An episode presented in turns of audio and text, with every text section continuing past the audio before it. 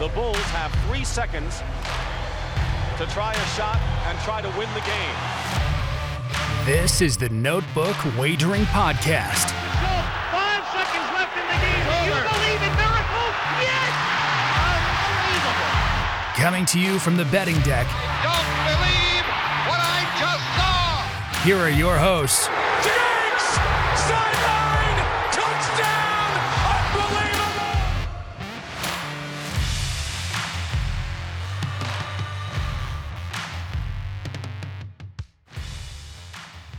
Hey, good evening, everybody. The boys from Notebook Wagering are back with our weekly podcast. Uh, we just wrapped up the NFL draft. We got Smitty on tap tonight, and Jay Cam's with us. We also got a special guest we'll bring in here soon. Let's go. Uh, let's go quick round table so we can get our special guest going. Smitty, what's going on, buddy?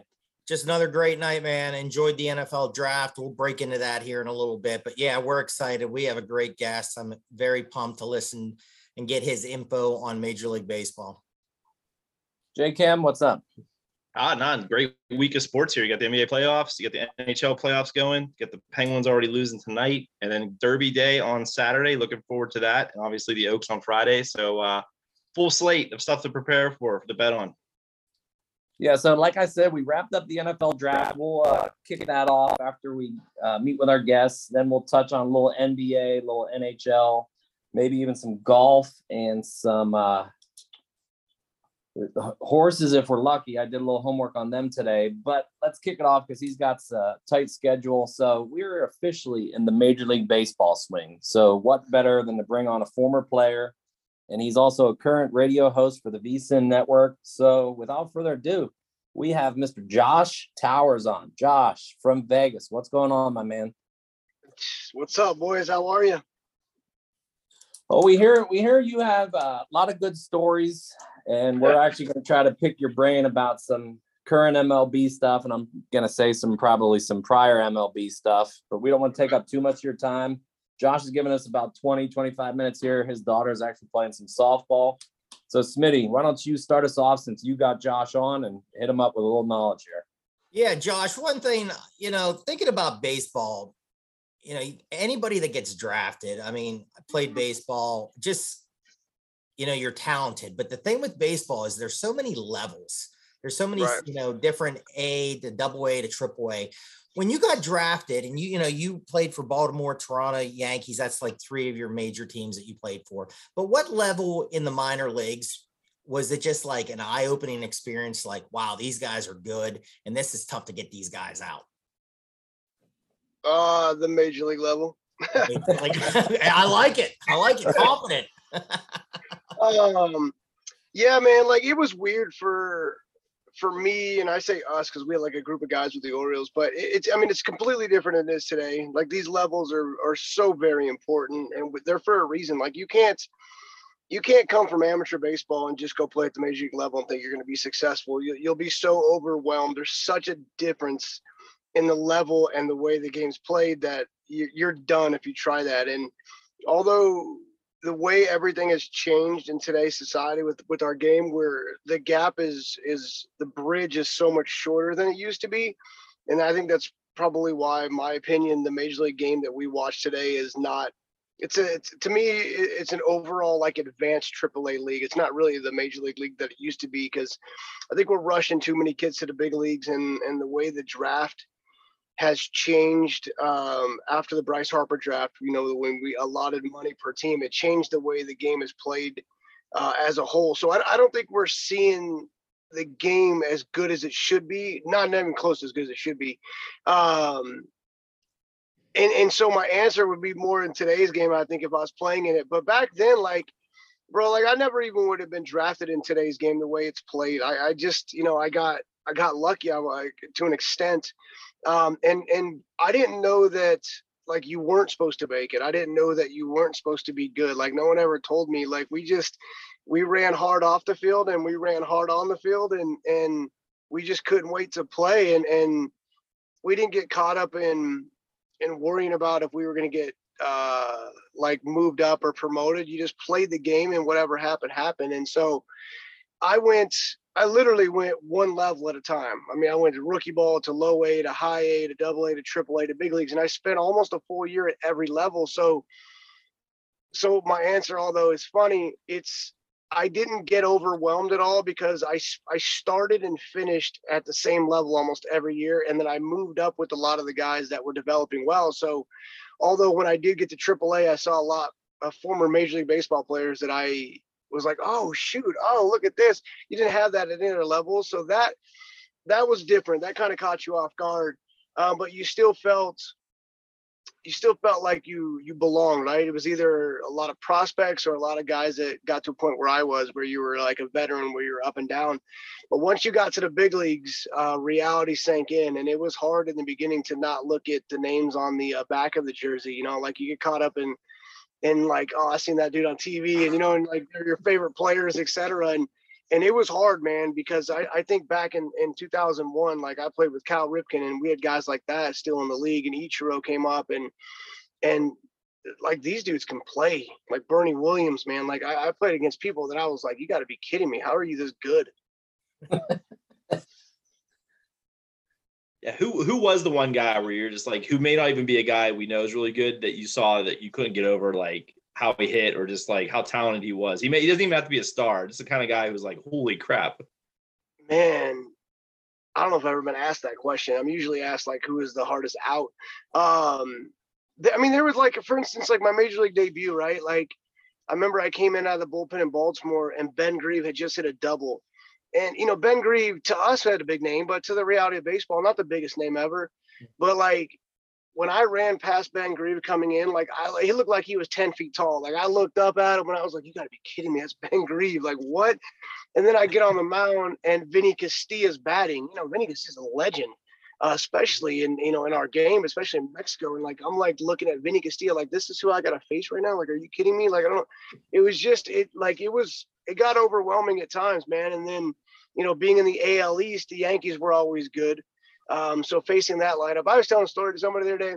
There was a time where I faced the Yankees where where Jason Giambi was hitting eighth and Robinson Cano was hitting ninth. That's how loaded that team was. That's not fair. Current current day murderers row right there. Dude, hey. so I mean Paul O'Neill and like, oh my God, man. Like they were so loaded, it was unbelievable. No, no breath. That's a great lead in for me because uh, a player I actually hated was Paul O'Neill, and, and I mean, uttermost respect. It's just one guy. I, he he got under my skin. I want. Here's something that he. This always intrigues us. We are actually three big baseball junkies. Unwritten rules in baseball, huge to junkies like ourselves. Were you ever called upon to enforce one of those unwritten rules, perchance? Uh, yeah, especially like where you got to drill somebody type stuff. You know what I'm yeah. saying? Like, yeah. yeah. I don't want to come out and say it, but yeah, it's well. Listen, I'm not playing anymore. Uh, let me go back to Paulo O'Neill real quick. Like, uh, talking about how good these guys are. Um, you know, to to act like we're out there playing baseball and it's just like I'm gonna face you and it's gonna be my skill set versus your physical skill set, like that's wrong because it's not it's not gonna go very well. Like things that we would do that people have no idea about. Um, Jason Johnson and I were, were were were sitting together one day and he's like, hey, uh, he's like, I, you know, what I was thinking, I think we should throw a splitty the first time we faced Paul O'Neill, and I think I was pitching first and Jason was pitching the next day. And I was like, Jay, we don't throw splitties. And he goes, Yeah, I know but he doesn't know that either. But you know how Paul gets like he gets so pissed off that you know he'll probably turn and yell at the hitting coach because we threw a pitch that wasn't on scouting report. He'll lose his mind, and I think that buys us three free outs the rest of the game because he'll be taken out. He'll be looking for it, and he'll never get it again.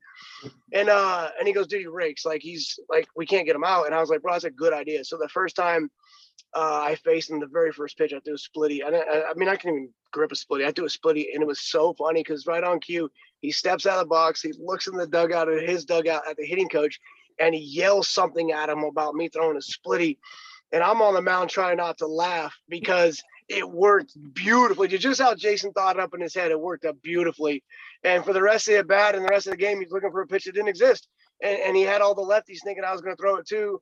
Uh, and Jason did the same thing to him the next day, and it was like one of the rare times we were actually successful versus the Yankees, um, because we had. I mean, it's just the stuff that you have to do to get creative versus some of these teams that are so good. Um, man, like, I, there's plenty of times where somebody deserves to get hit, and you kind of you take it amongst yourself and you drill somebody.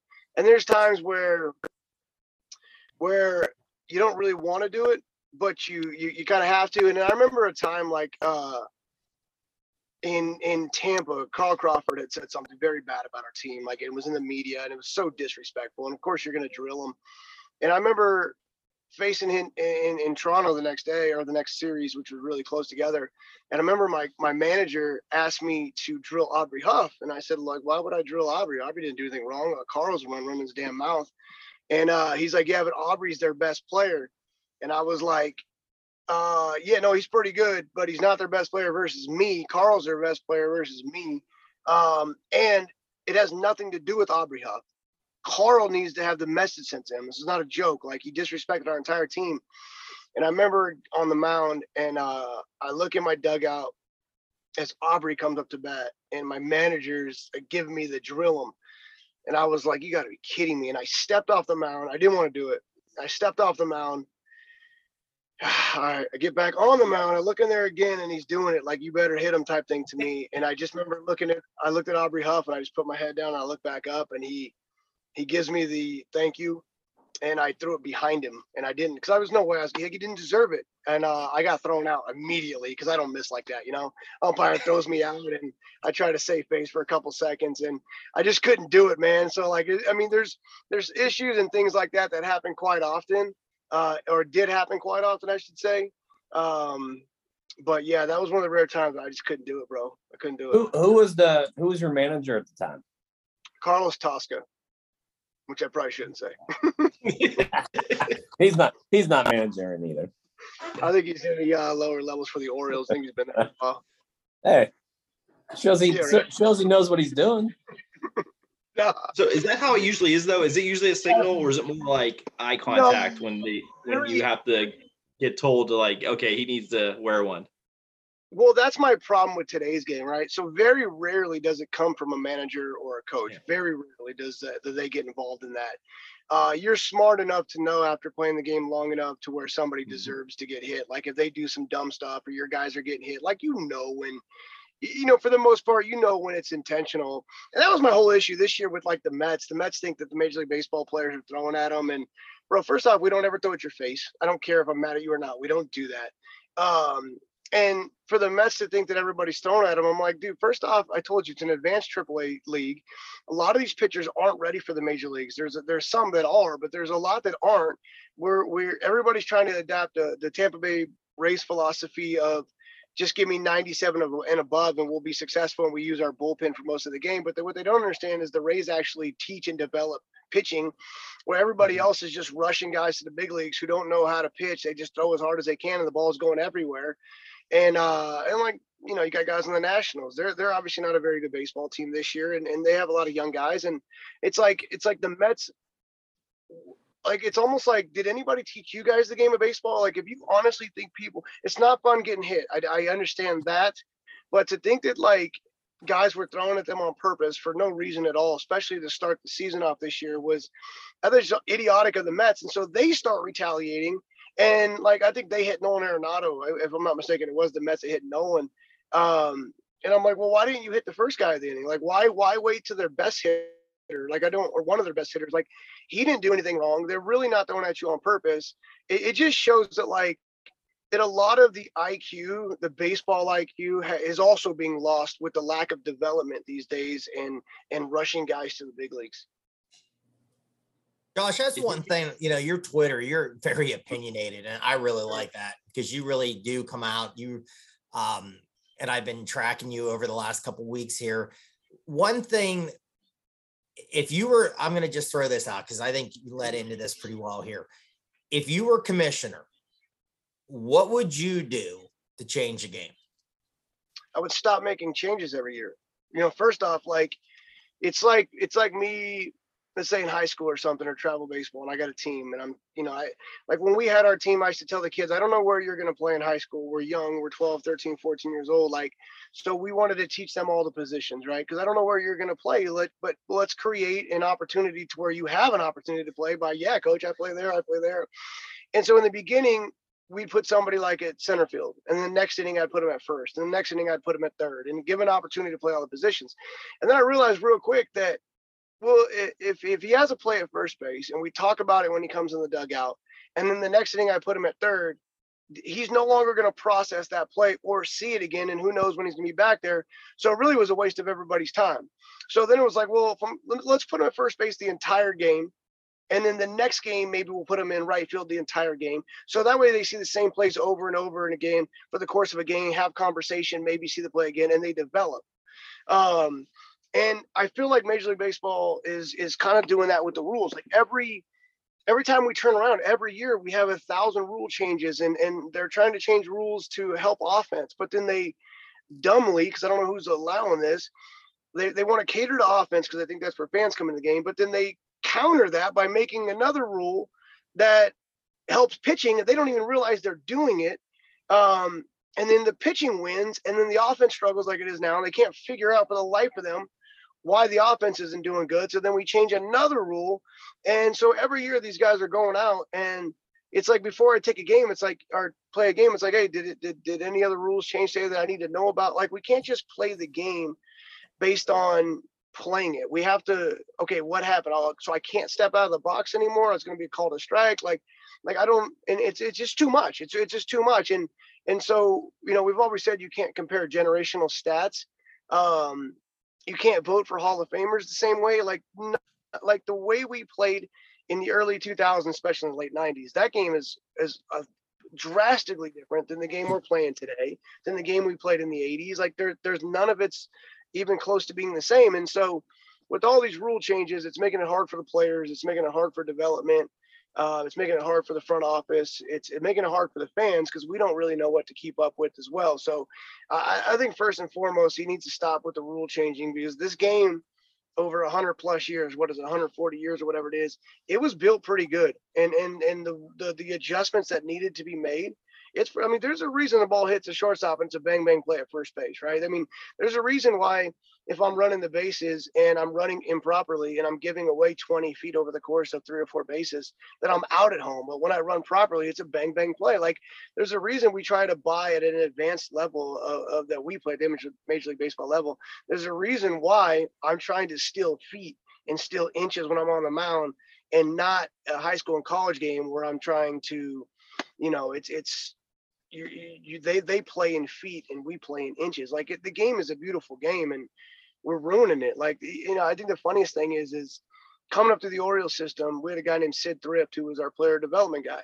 and all I remember was uh, 12 second rule, and it taught me to work fast. Uh, and I didn't know why we had a 12 second rule. I just know that we were told 12 seconds. So basically, if I threw a let's say I threw a fastball down and away, and I got a strike, or you swung and missed, whatever the case may be. If I were to repeat that pitch within 12 seconds, the 95% chance we're going to have the same result based off of muscle memory, etc., all kinds of stuff. Now, I didn't know the advancement to it. I just knew 12 second rule. So then it teaches us to work very, very fast.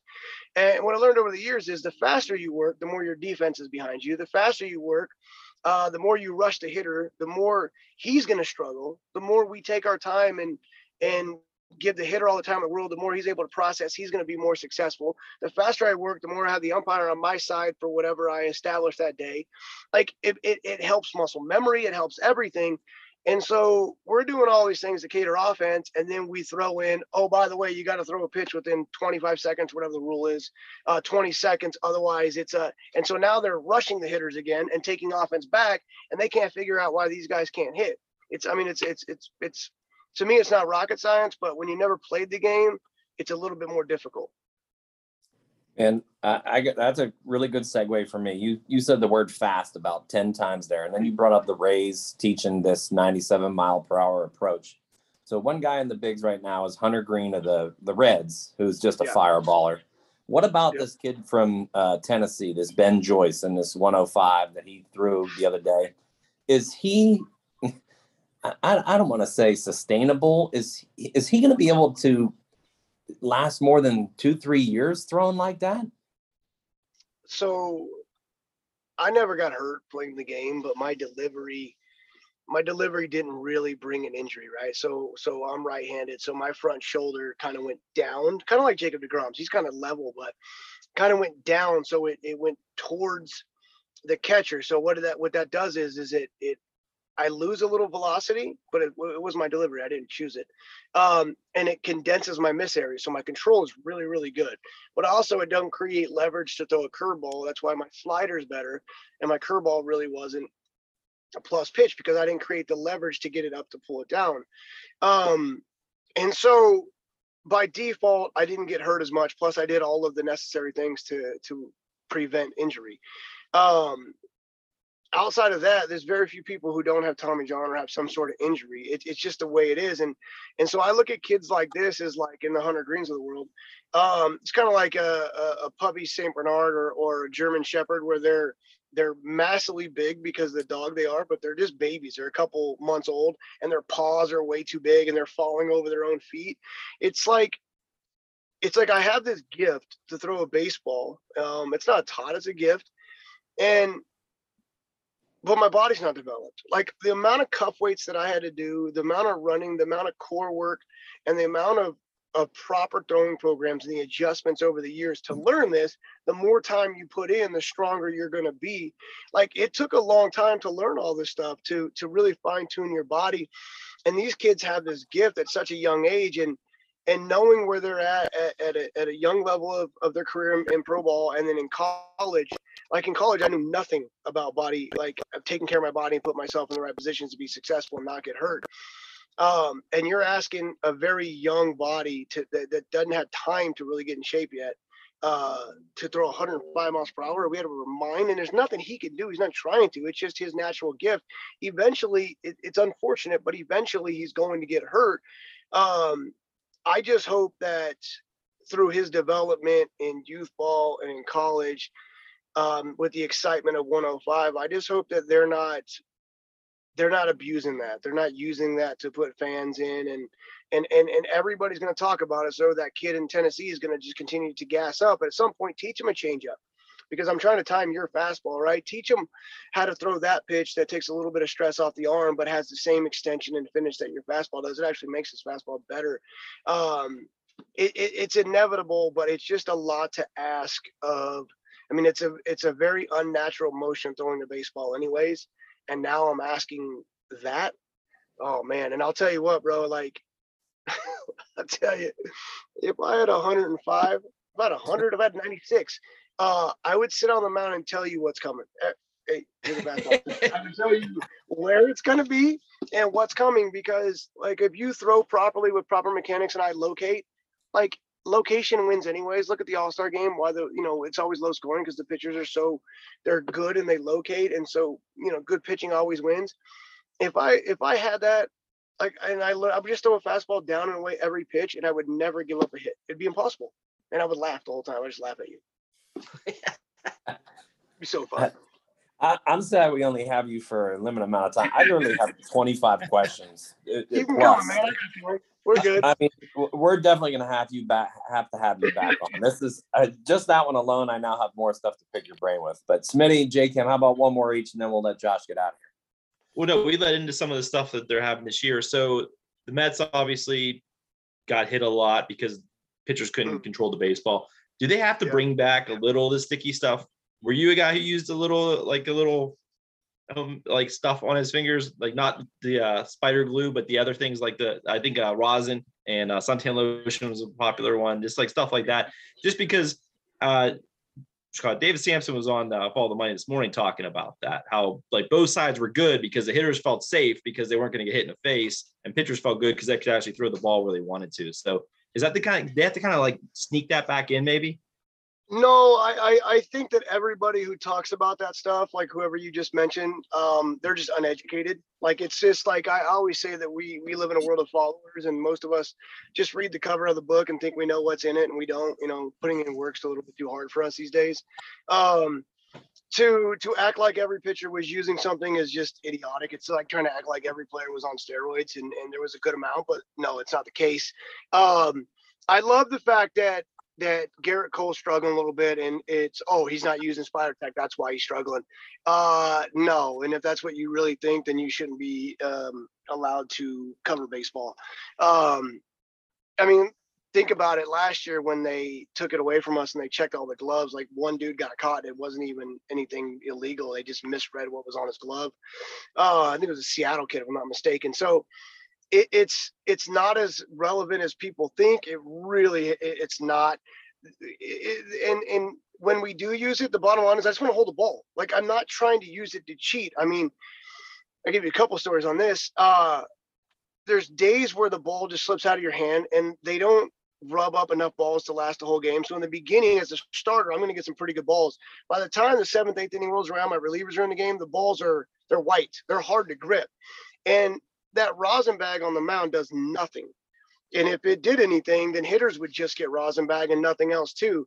Uh, sometimes the the ball actually feels like the brand new bat, like it's just too slippery. And mm-hmm. like imagine taking all that stuff away from the hitters. The bats would go flying in the stands. People would get hurt. They wouldn't be able to hit.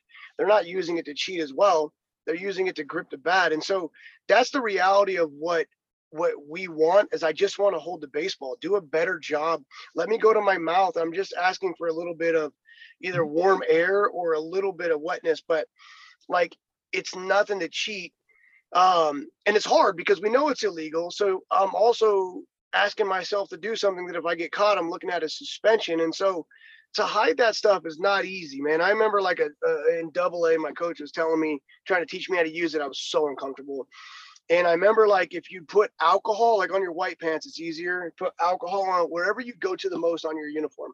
Put alcohol on your white pants and then get the rosin bag and match it. It creates a really sticky substance. So whatever I would go to, my belt buckle, whatever, I tried it. And dude, I was so like nervous. Like the umpire knew I was going to it every time. But like you didn't even have the heart to even use it. Um, but that worked. The sunscreen and rosin works. Uh, but again, rosin by itself and sweat, etc., it, it never works. And so, you know, for us to again to try to cheat with something, we're most of us are pretty nervous to even try to get away with that. Um, Major League Baseball let a lot of guys have stuff on their hat for a long time that never said anything, which I thought was weird. And so, like, just grab your hat, you have some little something. Um, quick story because again no one's using it as much as people think they are. That's this mm. that's how stupid people are to think that spider tack is something that every pitcher has in their in their arsenal and using is idiotic. Um i was uh, i was in spring training with the dodgers in 2010 and uh, i don't know who i faced but he flew out to right field and i always wait for the third baseman to throw the ball back to me so i give him a little target and i get the ball back and i start going through my pre routine as i'm cleaning the mound and as I'm rubbing the ball up, I realize there's something on the ball. And so I look at it and there's this big glob of tar on the ball. And I was like, I didn't I didn't jam the hitter. There's no way he has it on his barrel. And I was like looking at the ball and I'm like, where did this come from? And I look at right field and Andre Ethier is my right fielder. And Dre just puts his face down like this in his glove and kind of hides it. And I was like, oh, the son of a bitch. and so Dre had it in his glove, and when he catches it, he puts it on the ball like, you know, eh, you know, one to have fun, and two, maybe I needed it. And I remember telling him afterwards, I was like, hey, bro, if I get this opportunity again, like, if you're gonna do that, let me tell you where I actually want it, so I can actually get it to move. You know, um, spot where I couldn't use it, so it was irrelevant for me, anyways, which was kind of funny. And and I remember David Segui at first base. Uh, he he would he used the stuff on his glove to, to get it the way he liked it. And so sometimes David Segui would, as I, you know, you pick over to first base, he would kind of rub his glove and give it back. And, and never to the point where it was too much, but just to a point where, again, you just had traction on the ball because I just wanted to control the baseball. And, and again, that's the reality, but the over, the, the, the over assumption that all these guys are using it. And if that's why they're struggling because they don't get to use it, that's it's just false. Josh, my last question. You know, you played with, you know, you've named some of the guys you've played mm-hmm. with. Who is your favorite teammate and maybe why? Hmm. Bro, I had so many good teammates, man. It's, I mean, and I played in in in two different worlds, right? I played in pre-steroids, I played in post-steroids. I played in where where the guys you played were men, um, and I played in the era where they were just boys. Um, and and so I've had so many different teammates in so many walks of life that to like to be able to say I had a favorite, it's not fair. I had a lot of good ones and guys I'm still friends with. I mean, guys that were influential, but um, one that stands out the most is probably Orlando Hudson. Uh, O-Dog was it was impossible to be in a bad mood in front of this kid. He was the most energetic and and like loving dude, and he was always shit talking, but in a positive way. And he always had the team like the morale was up, and just the funniest dude. And he talked with this. He's from Donaldson South Carolina, so he talked with this twang that you, if him and his father got going, you wouldn't be able to understand the conversation. It was a different language. Uh, and like just thinking about Orlando puts a smile on my face because he was like, he just it was impossible to not have fun and be in a good mood around this dude. Um, and it was probably why we were successful when he was around because he was just a phenomenal teammate. Uh, I will wrap it up. I got one quick story for you. You brought up Andre Ethier. So I'm, a, I'm a huge Phillies fan, and one of my bucket list items was to go to a World Series game, but I didn't go to the World Series game. I went to the NLCS where they played the Dodgers. And it was game two in the in the uh, new Philly Stadium, and I had second row seats in right field. And when was I, what's that? 2008. When was it? 2008. Okay. So second row in right field. I was behind behind Ethier. I yelled at that poor guy for three and a half hours, nonstop. He finally looked up at me, probably in like the seventh inning, was like, "This mf'er just won't shut up." and my girlfriend's like, who who are you yelling at? I was like, just just that guy down there. I was just trying to get under his skin. And I guess it may have worked at a point, just like, man, I can't believe this guy's still yelling at me. That's pretty impressive for Philly. Yeah. Well, like the greatest fans of all time in Philly, of course. Um, yeah. you know, those guys get it so much. Like it's it's it's like at every stadium of every game of all time, somebody's just wearing them out it's it's crazy how much you tune them out. But when you're struggling, I'll tell you, when you're going well, you hear nothing. But when you're struggling, bro, you hear every word from every fan, and it can get under your skin a little bit, man. It's uh, but like yeah, Philadelphia, uh, the Yankees. I mean, I remember like ten year old just mfing you at Yankee Stadium next to their parents, and I'm like, so that's how this goes. Like you're not even gonna say anything to your kid who's cussing out an adult. Like there's just parts of our country that people just don't care. And I, it's crazy. I think Ethier actually had a really good series off the top of my head. That that oh, NLCS. He, there was a, a part of his career where this dude was on like you couldn't get him out. Trey was one of the best players I'd ever seen. Yeah, I'm, I'm pretty sure that's why I yelled at him the whole time because he was yeah. just killing. Well, you only yelled at the good ones, right? There you go. Yeah, absolutely. Hey, we appreciate your time, man. We're gonna let you get out of here and get back to your girls' game. We have to have you back on though. I literally wrote down another 15 questions that I could just fire off. just let me know. I'm back for sure. Okay. Uh, why don't you give us a little shout out, give us your Twitter handle, anything you got going on before we let you bolt out of here? Yeah, not too much, man. Twitter's at Noto and Josh. Um, too many athletes get in trouble for tweeting stuff, and so I, I created at Noto and Josh to tell myself not to tweet, and uh, didn't work. I still say stupid stuff all the time. I don't know why. It's, it's the best. It's the best stuff, Josh. I, I love it, man. It's so opinionated, and it, that's why it's fantastic. Keep doing it. I yeah. guess my issue is, is I just feel like I said earlier. I feel like our game, just having been through it and been through the development and been through the whole process, um, and knowing how hard it is, like the work that you put in to get better. Like people don't understand. Like I used to do software on the computer for fast twitch muscles and for my eyes just to help that process of seeing signs to work on PFPs and like the advancement that you do to be a legit elite level athlete. And I just feel like I feel like our game again should be so much better. These players can be so much better, but we have too many people doing work for us nowadays based off of the computer and, and we're not putting the work in ourselves that like I think that's the hardest part for me. And I think that's why I get so opinionated on Twitter. I wish Twitter let us have more characters, by the way. Um, but I think that's why I get so opinion on Twitter because I know that there's a better game and I know these players can be massively better. Um, and it just breaks my heart to see that that there's a lot of us guiding them in a bad direction. Maybe we can write to uh, Elon and get us a little uh, extra character amount here. He, he, if, if, he's a baseball fan, he might get it to us. Let's yeah, go. I, I hope. Hey, man, get out there. Uh, go yes, enjoy sir. your, your girls' game. We appreciate the time. We'll definitely re- reach out to you and get you back on, man. Yeah, hit me up. I'm in for sure. Thanks, Hey, Josh. thanks, Have a great night. Josh, Appreciate it, man. All right. Thanks for the time. Absolutely. Thank you. That's freaking awesome. I, I literally wrote down 15 more questions to ask him. I, I can't wait to have him back on. I had I had a full sheet maybe going into a back. My cat's laying on my notebook tonight, like I said to you earlier. I, Uh, I, I'm actually sad. I totally whiffed on asking him this. Uh, do you guys know that he was the 1500, 1500th, right on the dot, official Yankee player? did not know that. oh, there you go. Yeah. That's a sticky note, Matt. That's a sticky Yeah, note. You gotta, no, you gotta call that Totally. out. I even have the bullet point there, like out, but I was so excited to just to hear him tell stories.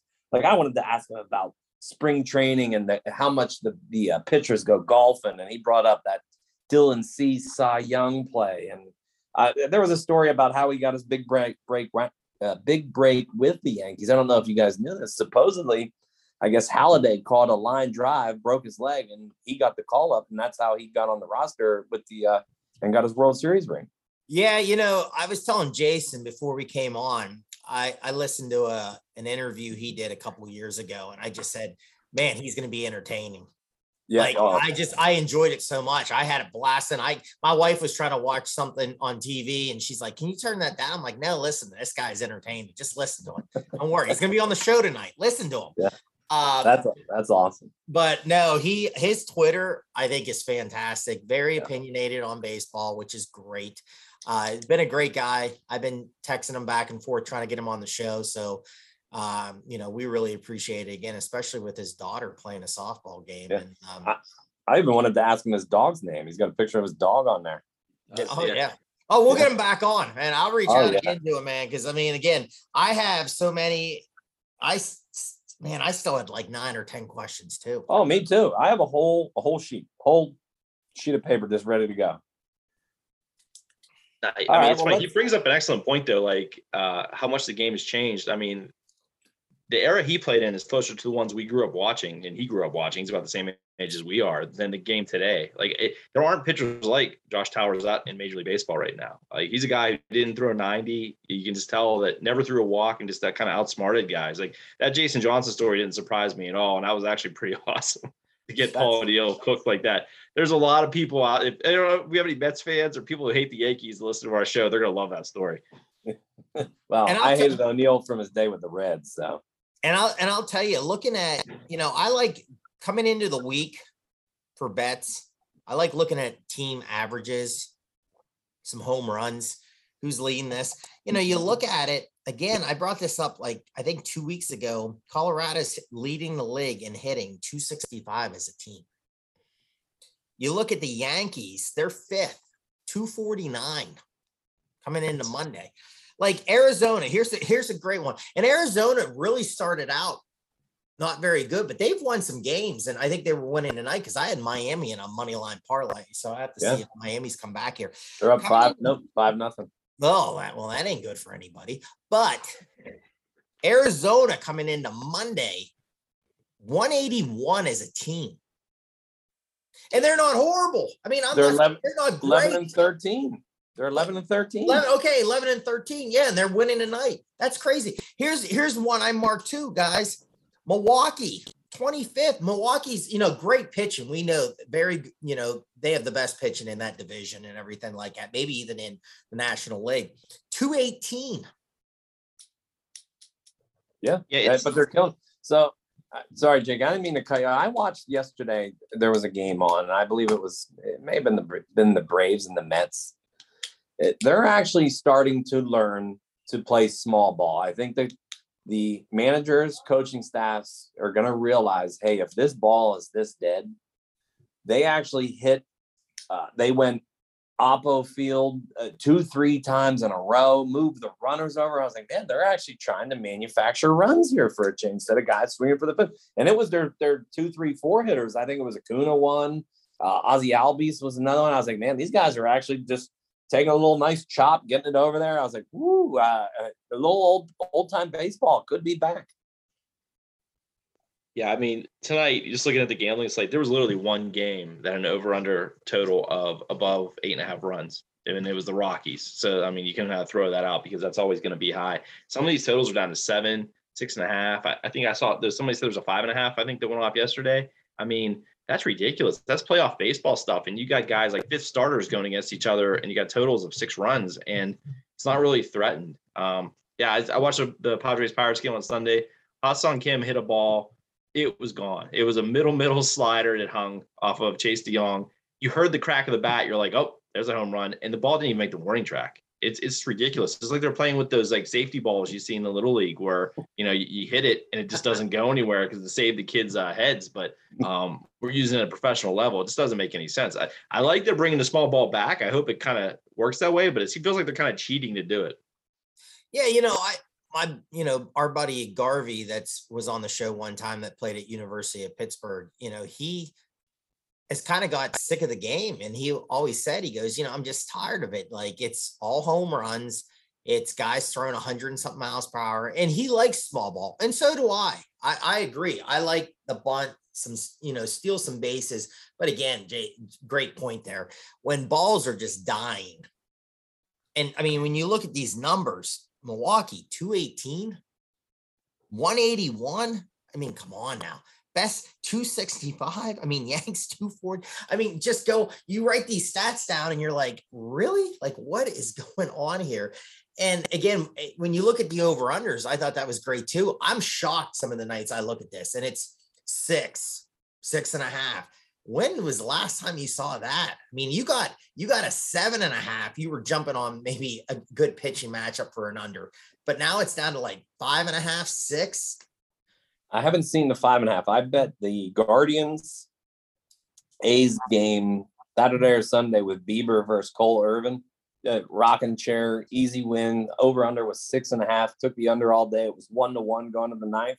I think somebody scored. It was three one. Easy win. Uh, yeah, these are these unders. They're going to adjust though, and then they're going to start pushing them even down to.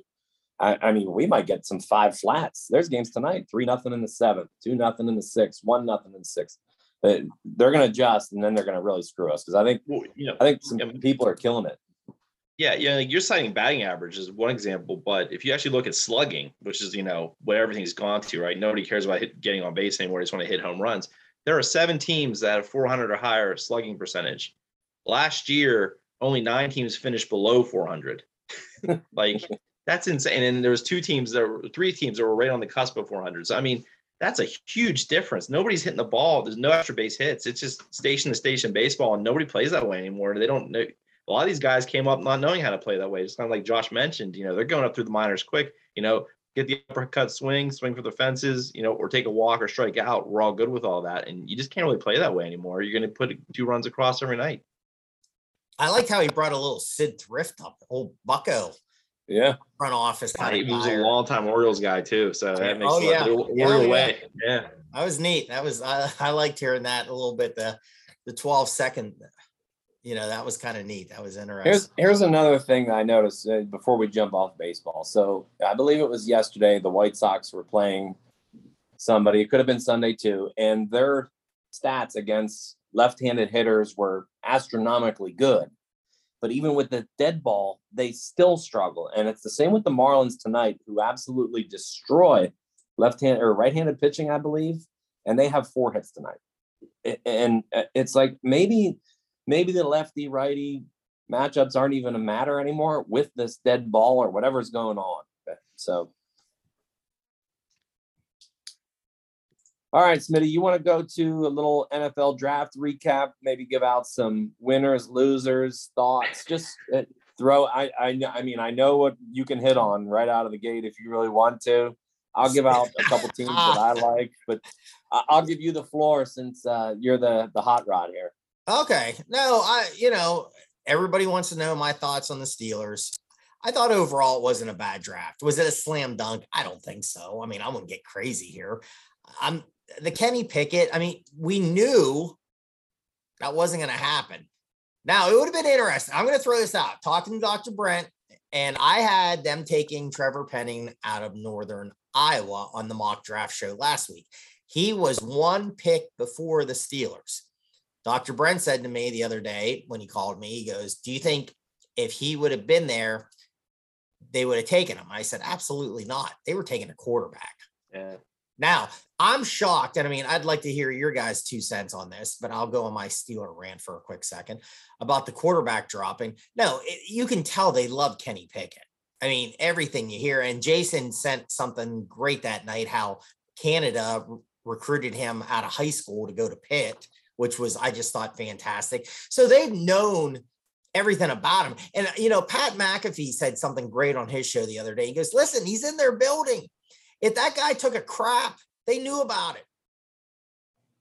So like they sat, they like like Tomlin probably sat with him how many times and just ate lunch with him. They can do like that's the thing. I I don't again, and here's the and I'm gonna just say this, and again, and I said it to you guys. Time's gonna tell, man. I mean, we'll see what happens. The draft class. Kenny Pickett might be a great player. I don't know if he's going to be. I, would I have drafted him? No, because Dan Orlovsky out of ESPN said the same thing. He said, to me, they drafted Mitch Trubisky. Well, you already had Mitch Trubisky. Why'd you have to draft him? It's two years. You know, and I said this to Dr. Brand. I said, how about if Trubisky, and again, this is what if, there's a lot of what ifs that can happen. How about if he gets, they come out and they're smoking and they're winning games and he's playing great. And let's say they go to the playoffs and they go kind of far. And he's the quarterback this year. You handing the keys over to Kenny Pickett the next year? All right, I'll I'll go real quick because I'm I'm gonna be probably the most hated out of anybody listening here. I actually think their draft was bad. Um, I am not a Pickett fan, and I'm glad I'm being reinforced. Michael Lombardi actually said, uh, "Here's where my logic versus this management's logic. Everybody everything gets skewed." They supposedly had a contingency plan per Michael Lombardi, per a reliable source. If Kenny Pickett was gone, they were going to draft Carson Strong. And I was like, what? It- it- that baffles me when you have tons of needs. What Smitty just said, you have Trubisky signed for two years. Why? What? What are you looking at? What is going on with this war room? I I give Kevin Colbert all the props in the world. He's a terrific GM. I think it's kind of time for him to go, and he is going. Uh, I'll, Can, I'll we hit on just- can I just jump in really quick, just so, for Yeah. our audience? Carson Yeah. Strong didn't even get drafted.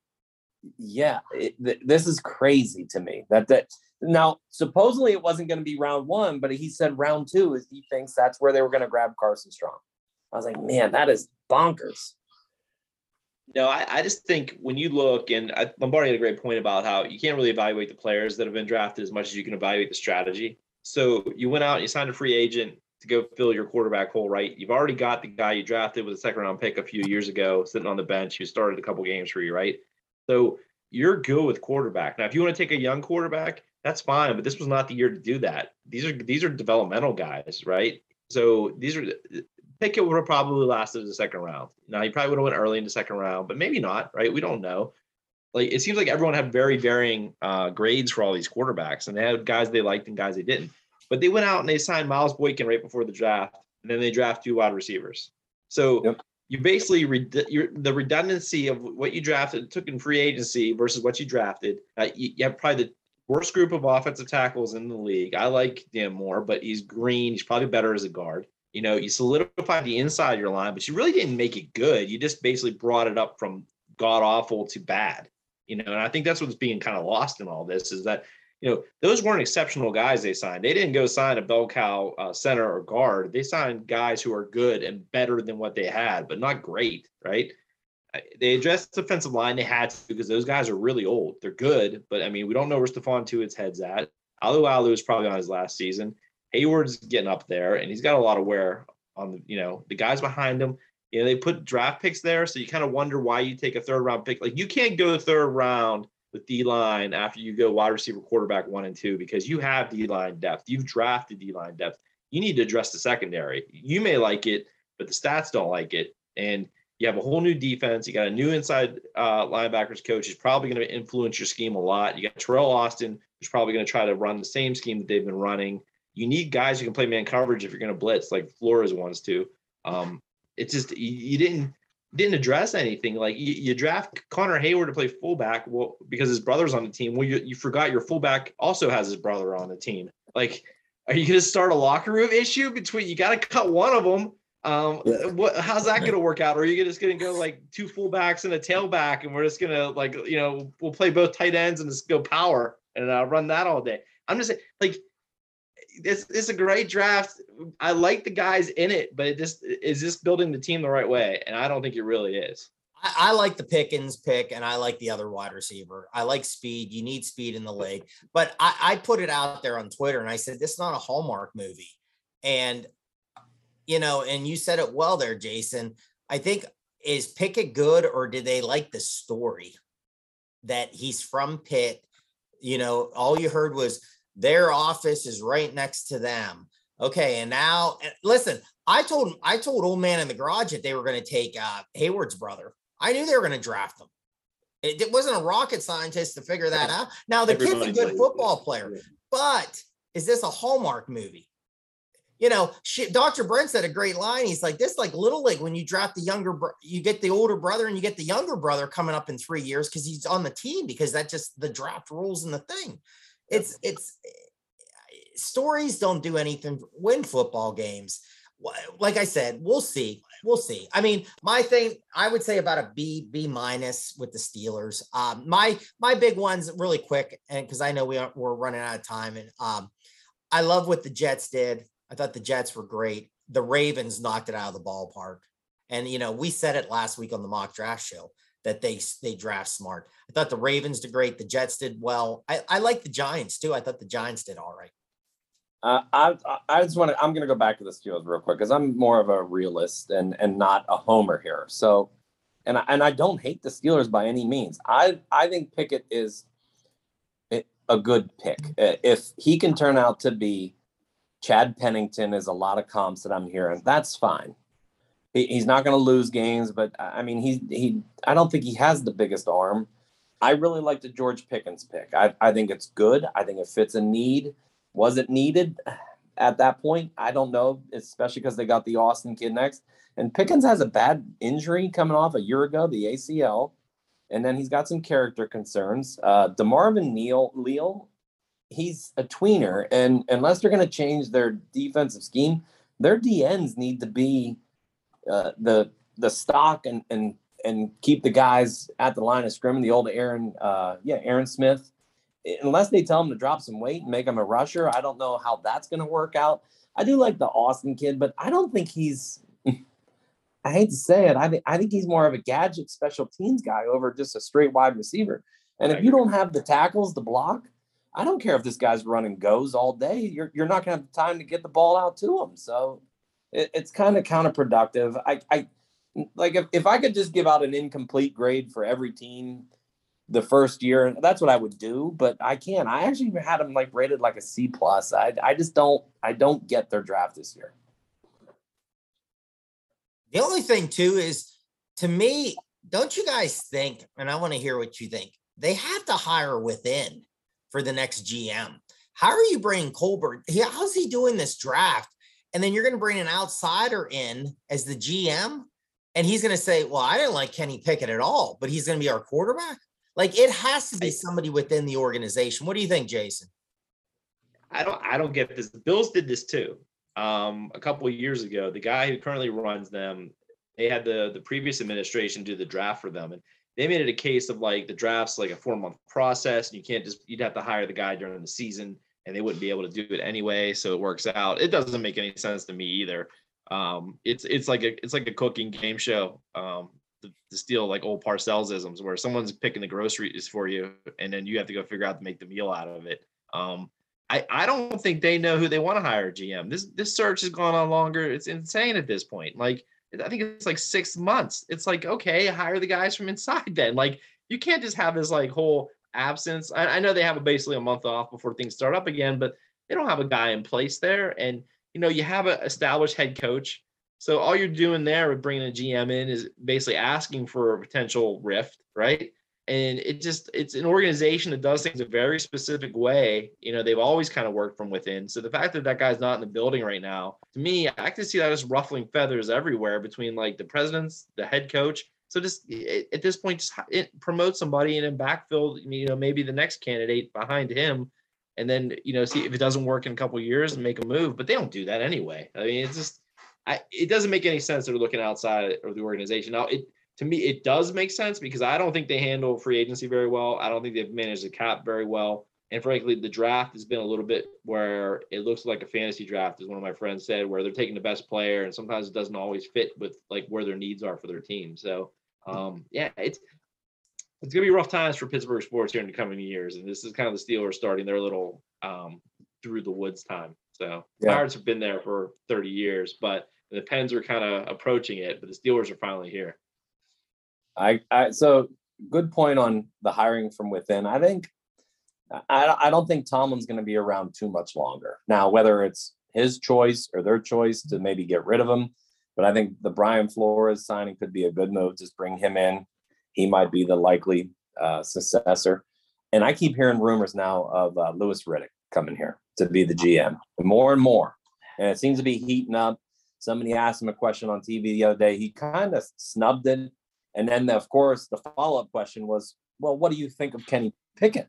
like a, a blatant, well, if that's where you're going, what do you think? And he kind of gave the answer, well, I like him. I don't know if I liked him at pick so and so as opposed to maybe a second rounder, as what we just said. So, it, it, man, there's a lot of rumblings and grumblings, I think, that are coming here for Pittsburgh. Do you think, were you guys shocked that the quarterbacks dropped as far as they did? No yes and no. Not at all. Yes, because like it seems like everyone's overvaluing quarterbacks, but no, when you watch these guys play, like yeah. you know, you saw like Malik Willis, if he'd had a great game against um bigger competition, he probably would have got taken. But everyone saw exactly like you know, oh, okay, these are these are things he needs to work on. You know, and you know, he's clearly he's got the head for it, the Wonderlic score. He's got the physical tools. He's not the biggest guy in the world though. I mean, I think that kind of gets overlooked. He's basically a small wide receiver out there, quarterback. Um, but this all those guys had question mark. Ridder never blew you away in any game that they played, and it was really hard to tell with conference, which called the All American Conference, because it wasn't a very good league this year, and he still, you know, he should have been throwing 400 yards a game in that league with those defenses, and he never really did. They handed the ball off a lot. I mean, he made some plays, but nothing that stood out from that kind of level. Like Zach Wilson made more plays at BYU, similar competition than Desmond Ridder did um, over that last two years there. So it, makes sense. Carson Strong, you know, same way, but I think it sounds like his knee injury is going to be something that really affects his career. That the, the mobility has really been reduced, and he's just an arm now. Basically, he's a throwing machine.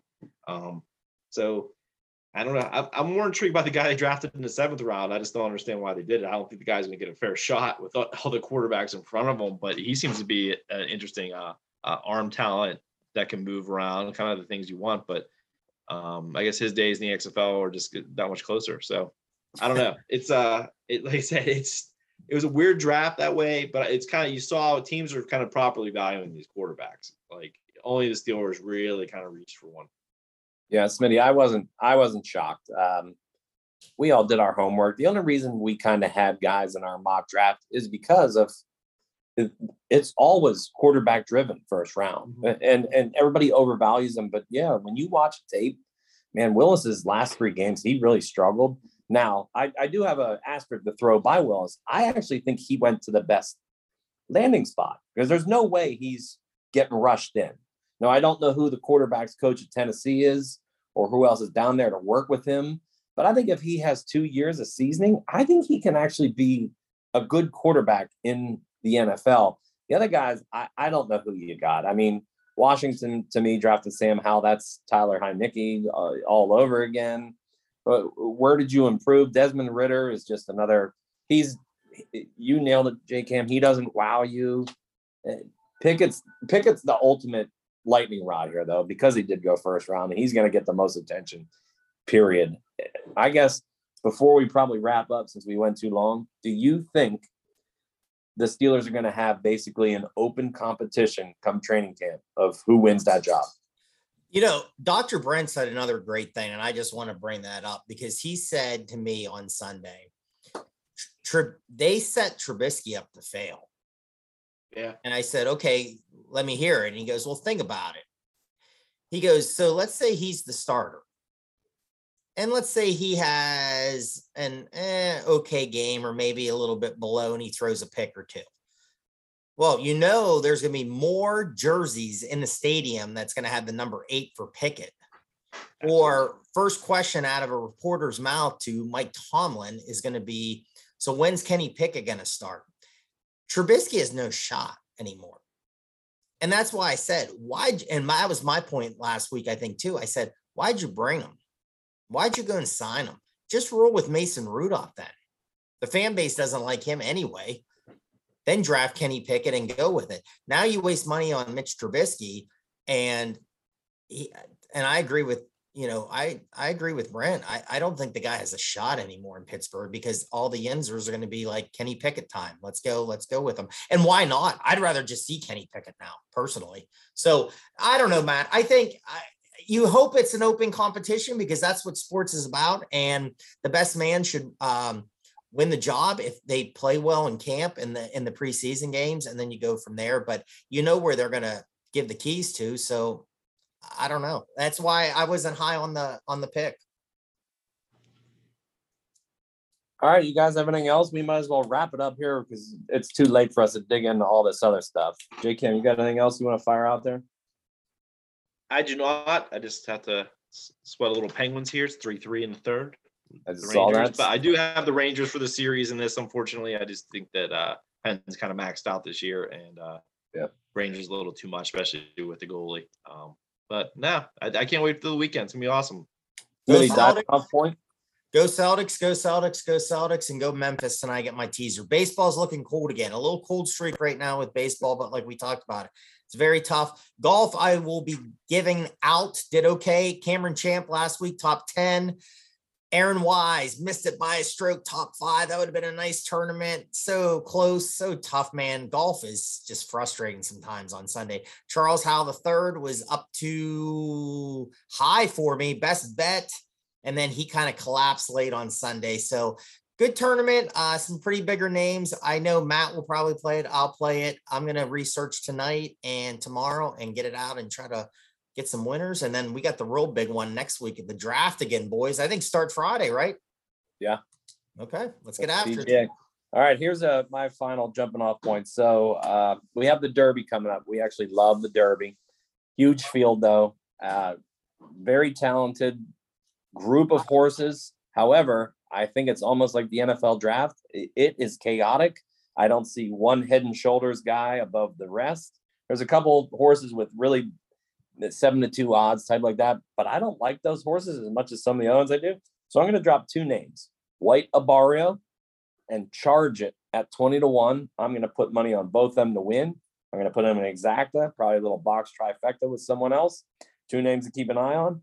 Like Smitty said, uh, Bucks Boston uh, series tonight in the NBA. Celtics going to get it back to even, it looks like.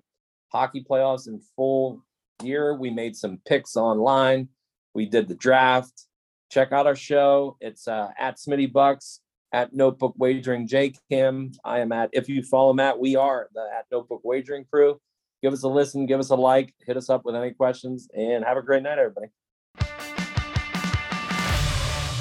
Thanks for listening to the Notebook Wagering Podcast.